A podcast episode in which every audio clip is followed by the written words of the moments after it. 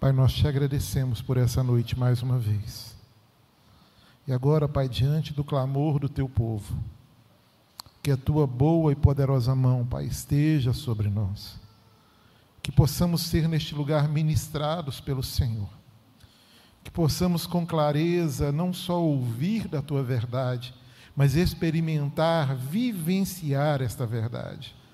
Que essa noite seja noite de encontro com o Senhor, seja noite de transformação, noite de vida, noite de mudança na história, no destino. Que essa noite, Deus, os teus propósitos se cumpram na vida de cada um que entrou aqui, dos nossos irmãos, dos nossos amigos que estão conosco, que nos visitam. Que todos nós sejamos nessa noite ministrados por Ti. É a oração que nós fazemos em o nome de Jesus. Amém, amém e amém. E a nossa proposta para a nossa conversa hoje é falar de um amor que é surpreendente. E esse amor é surpreendente por uma única razão, porque este é o amor de Deus. É sobre este amor que nós vamos falar. Um amor que é perfeito, um amor que é santo, um amor que é puro, um amor que não tem medida, um amor que cumpre um propósito, mas acima de tudo, um amor que é suficiente naquilo que ele propõe. Um amor que não tem nele variação que não é influenciado por aquele que é amado. É o próprio caráter de Deus.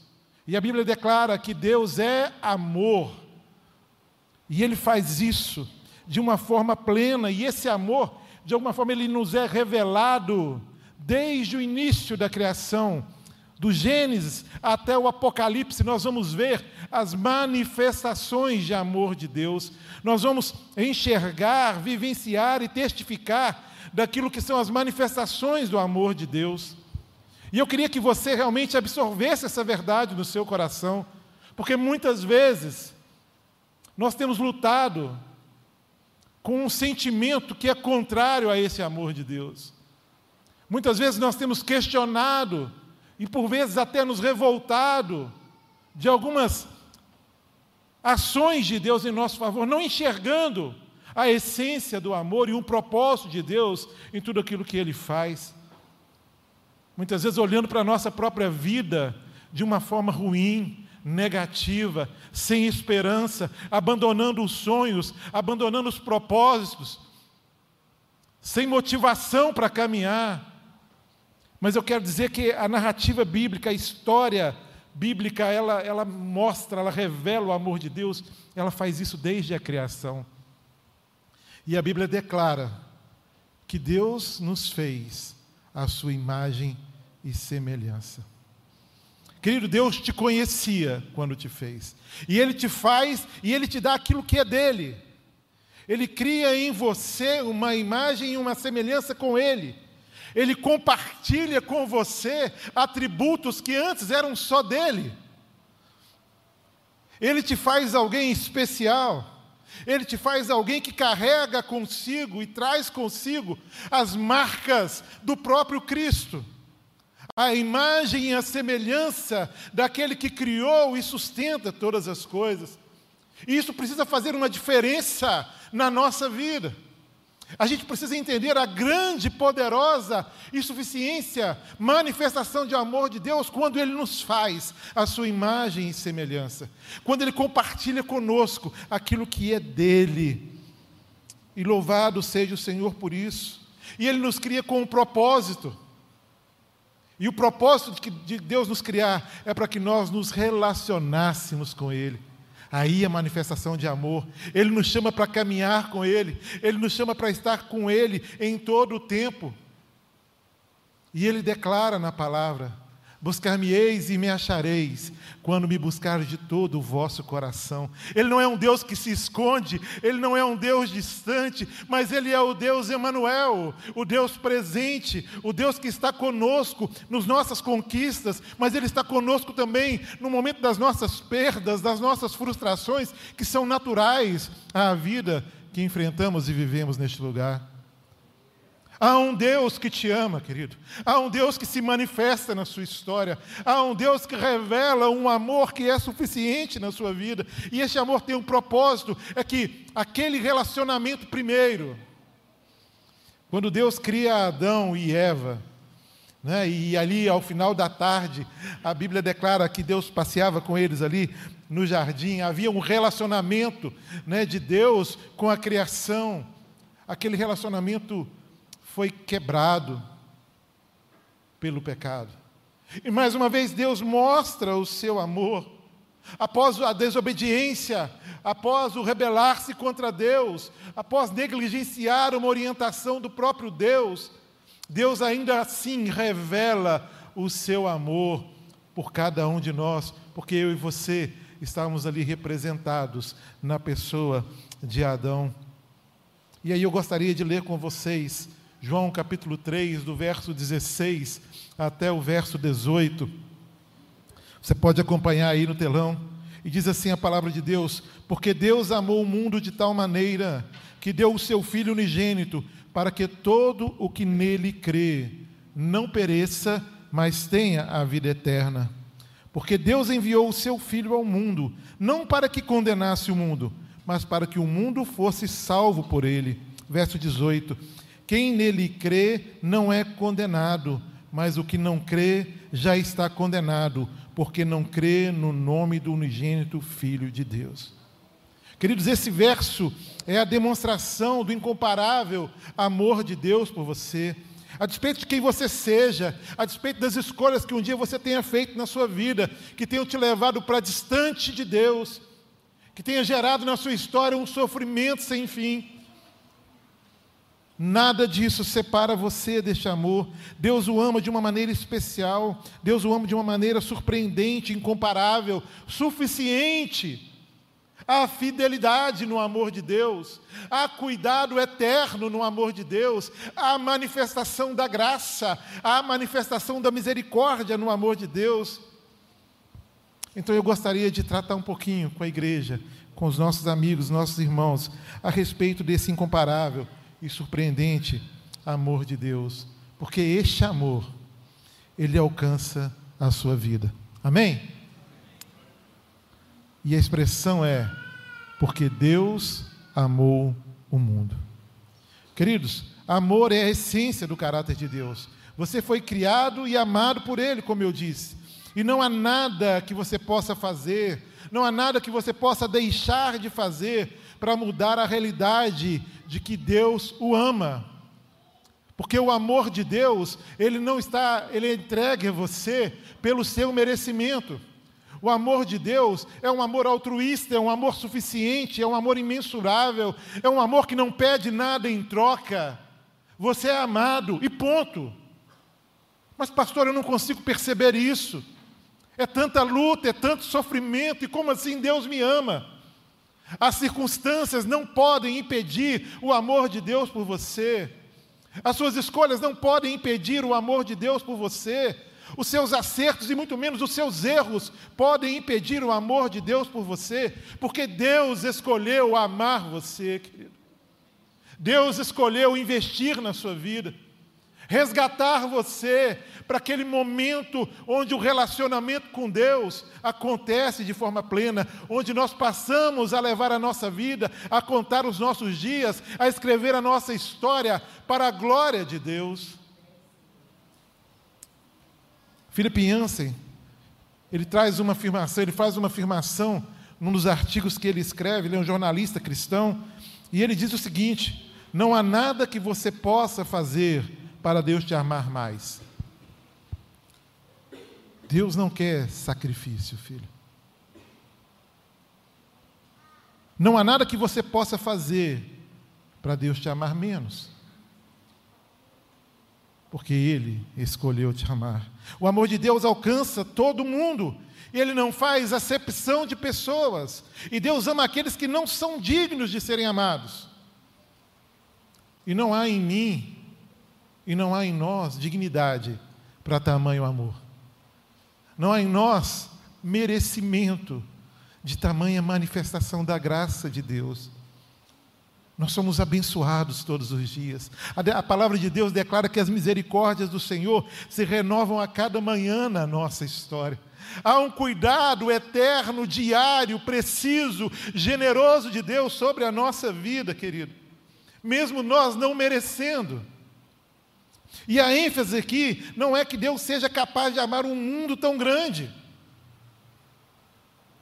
A ideia aqui não é espaço, a ideia aqui é outra, é que Ele é capaz de amar um mundo que é tão mal, um mundo tão distante, um Deus que tem um mundo que tem escolhido negar a Deus e viver a própria história, um mundo que não consegue reconhecer na pessoa de Cristo aquele que é o Salvador, um mundo que escolhe viver debaixo da tirania do egoísmo da intolerância, das mentiras, da corrupção, do engano. E Deus amou este mundo, querido, tão mal, para que pudesse realmente mudar a história de cada um de nós. Ele fez isso com um único propósito, querido, de te dar vida e de dar vida em abundância. Por isso Deus te chamou de forma tão grande. Mas, em segundo lugar, este amor é grande e surpreendente por causa daquilo que ele nos dá, por conta da sua dádiva. E a expressão né, de João 3,16 continua dizendo, né, porque Deus amou o mundo, que deu o seu Filho unigênito. Queridos, Deus não somente nos ama, mas também demonstrou esse amor. E porque Ele amou, Ele também deu provas disso. E a prova do amor de Deus por mim a prova do amor de Deus por você tem nome: é Jesus. Jesus é a maior prova, a suficiente prova do amor de Deus por você, porque sem Ele nós estamos condenados, mortos nos nossos delitos e pecados, mas através dele nós somos transportados reino, do reino das trevas para o reino do Filho de Deus.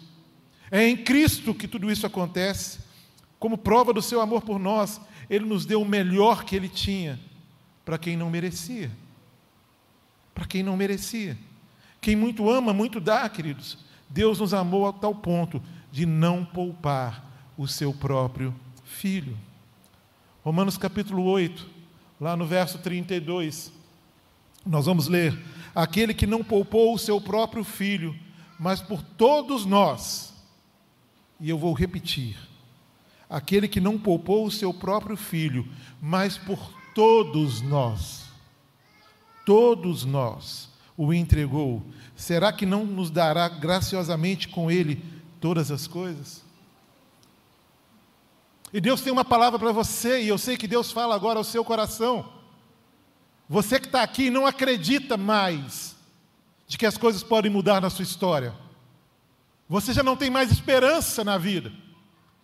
Você já não sabe mais o que fazer diante da luta que você enfrenta, diante das questões emocionais que você enfrenta. Mas eu quero dizer para você que Cristo entregou a sua vida por você. E isso muda tudo, porque se abre uma grande possibilidade de você experimentar e vivenciar todas as promessas de Deus, experimentar todo o cuidado de Deus. Não existe prova de amor maior do que essa: entregar à morte o próprio filho por amar outra pessoa. Ele entregou o seu filho para ser pregado numa cruz, para que nós fôssemos perdoados. Cristo é o cordeiro substituto para o pecador condenado. Queridos, aquela cruz era nossa, aquela morte era nossa mas Cristo assumiu o nosso lugar e Ele pagou de forma suficiente, sacrificial, para que pudéssemos estar aqui. Mais do que isso, para que pudéssemos ter a vida eterna. Deus não nos amou porque Cristo morreu por nós. Cristo morreu por nós porque Deus nos amou. Essa é a verdade. 1 João capítulo 4, lá no verso 9 e 10, nós vamos ler assim: Nisso se manifestou o amor de Deus em nós, em haver Deus enviado o seu Filho unigênito ao mundo, para vivermos por meio dele. Nisto consiste o amor, não em que nós tenhamos amado a Deus, mas em que Ele nos amou e enviou o Seu Filho como propiciação pelos nossos pecados. Queridos, Ele deu o Seu Filho antes da fundação do mundo. Como nós lemos lá em 1 Pedro, no capítulo 1, o verso 20 em especial, ele vai dizer o seguinte: Ele foi conhecido antes da fundação do mundo, mas foi manifestado nesses últimos tempos em favor de vocês.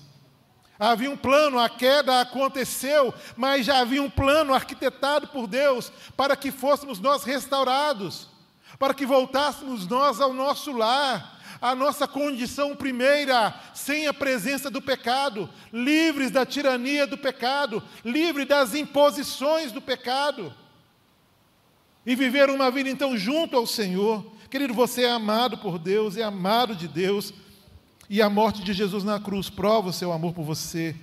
Ele é o caminho que conduz de volta para Ele. Paulo, escrevendo à igreja de Roma, ele vai dizer lá no capítulo 5, no verso 8: Mas Deus prova o seu próprio amor para conosco pelo fato de Cristo ter morrido por nós quando ainda éramos pecadores. E eu fico me perguntando, por que às vezes há tanta inquietação no nosso coração? Por que às vezes há tanta uma atitude quase que de rebeldia. Porque às vezes há tanta insatisfação com relação àquilo que eu espero da parte de Deus. O maior milagre e o que você mais precisa está em Cristo, querido. E Ele te amou, Ele morreu por você, mesmo não havendo na sua mente no seu coração, ou seja, nenhuma das suas atitudes havia sido ainda impactado pelo poder dele. Nenhum dos seus pensamentos havia ainda sido impactado pelo poder dele. Nenhuma forma de viver, nenhuma prática, nenhum hábito havia ainda sido impactado pelo poder dele. Mas mesmo assim, ele morreu por você, na condição de condenado. Eternamente, ele morreu por você. Amém, queridos? Amém. Amém. Este amor ele traz também consigo a oportunidade de crer e de aceitar. Então, para que todo aquele que nele crer. Toda essa manifestação de amor tinha um propósito. A entrega do Filho unigênito de Deus havia um propósito.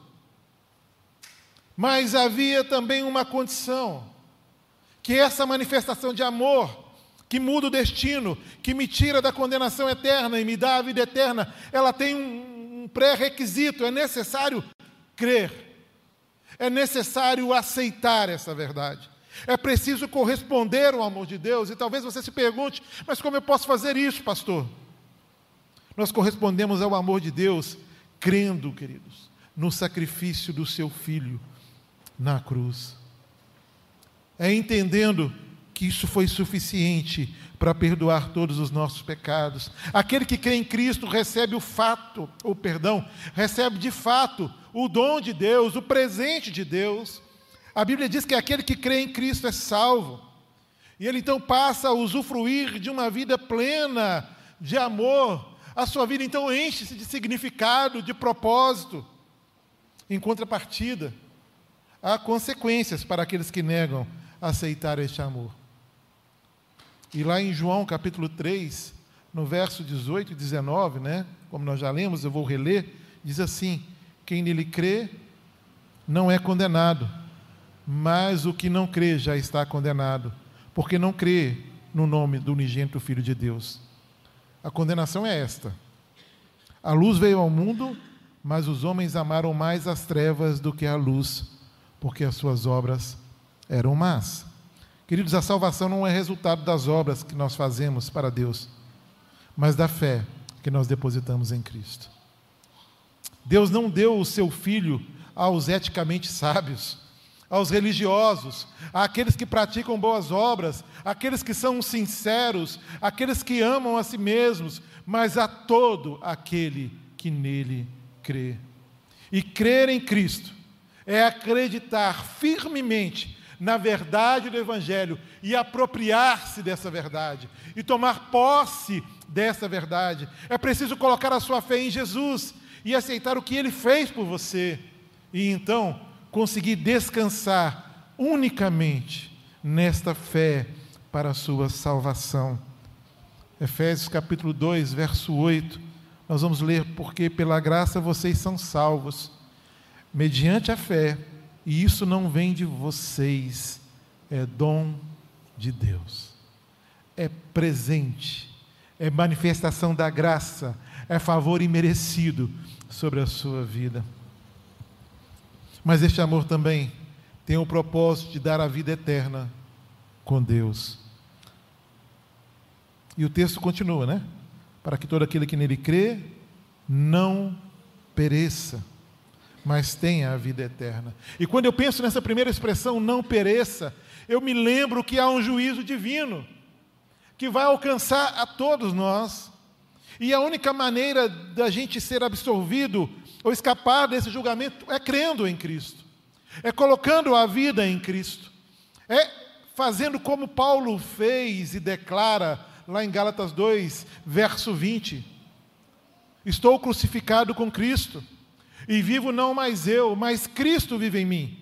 E a vida que agora vivo, vivo pela fé no Filho de Deus que me amou e se entregou por mim. Essa é a verdade. Este é o lugar da manifestação do amor. Este é o lugar onde nós devemos estar diante desse juízo que haverá.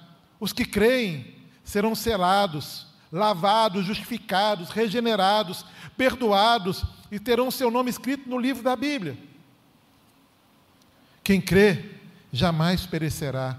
E o próprio Cristo afirma isso. Não é? Lá em João capítulo 6, no verso 37, a parte B, ele vai dizer: O que vem a mim, de modo nenhum lançarei fora. Então, se você coloca a sua fé em Cristo, se você caminha na direção de Cristo, se você se rende a este Cristo, a sua vida eterna é garantida com Ele. Aquele que crê se torna membro do corpo de Cristo.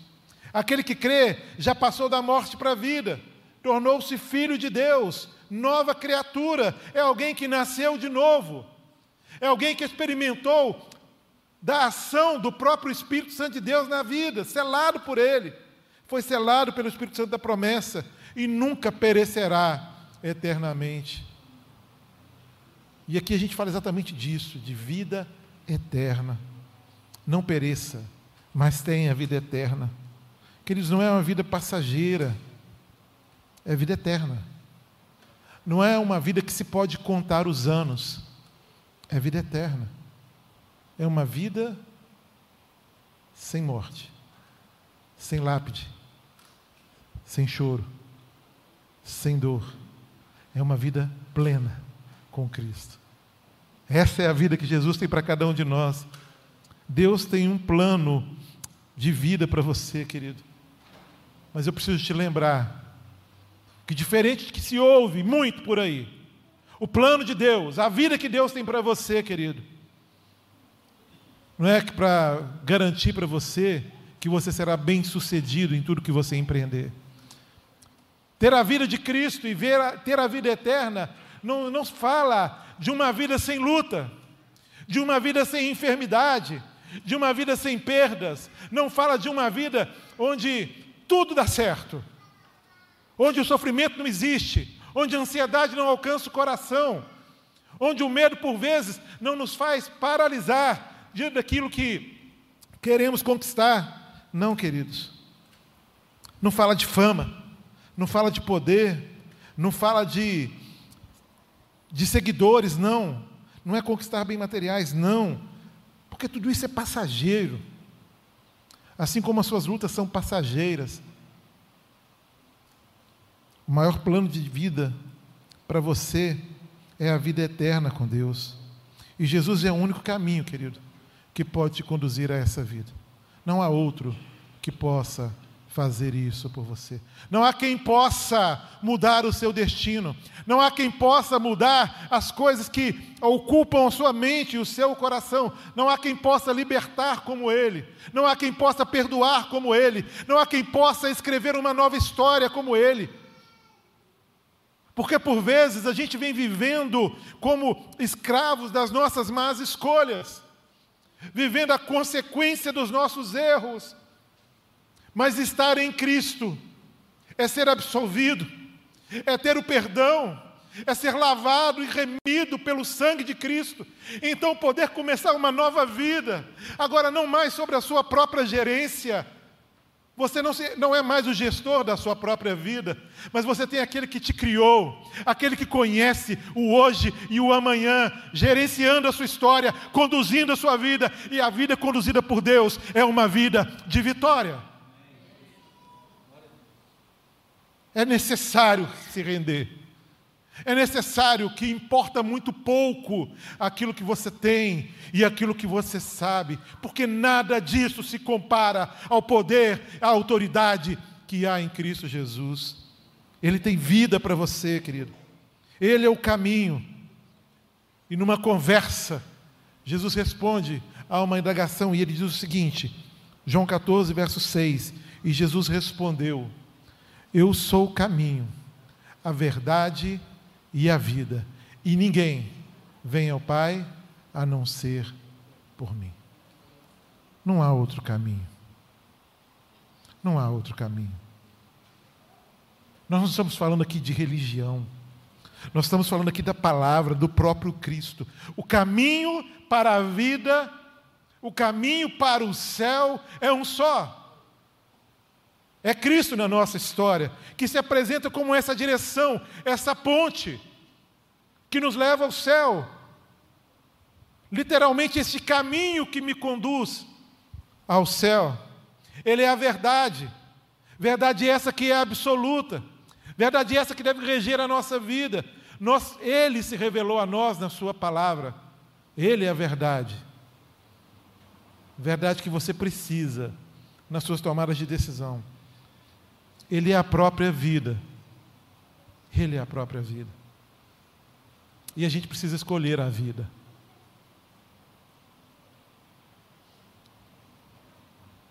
Ele se apresentou a mim e a você com um amor tão surpreendente. De novo vou dizer, não pelo seu sacrifício em si, tão dolorido, aquela morte tão vergonhosa, mas pela suficiência de mudar o nosso destino, de mudar o lugar onde nós vamos passar a eternidade. E eu já estou concluindo. Eu sou amado por Deus, você é amado por Deus, nós somos amados por Deus com amor intenso, com um amor generoso, demonstrado, digno de confiança, e um amor que dura para sempre, querido. Não importa quem somos, não importa o que fizemos ou o que fazemos, Deus nos ama, Deus te ama, querido, e ponto final. Seu amor é grande, ele é profundo, ele é incondicional, é incomparável. E se você deseja aceitar este amor de Deus, eu preciso te dizer, você tem que fazer algo. Algo precisa ser feito para experimentar este amor.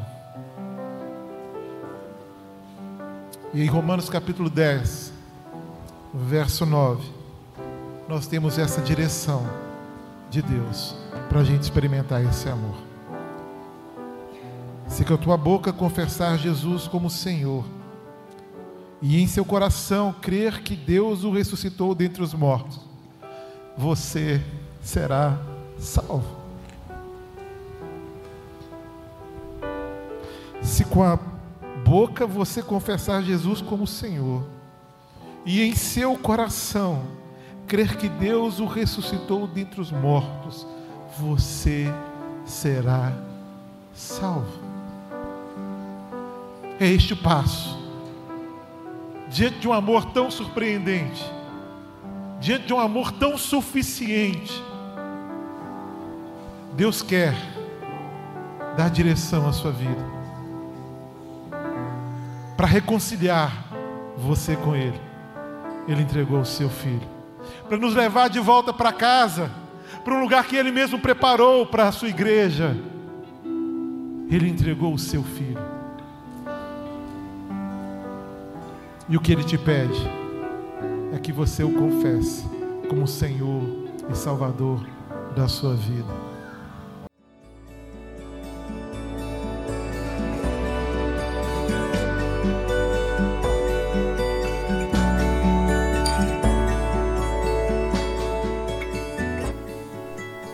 Igreja Batista do Bom Retiro tem plena convicção de que a palavra de Deus é poder para salvar e transformar vidas. Nosso desejo é que essa mensagem tenha alcançado seu coração. Para saber mais sobre quem somos e em quem acreditamos, acesse ibbrpatinga.com.br.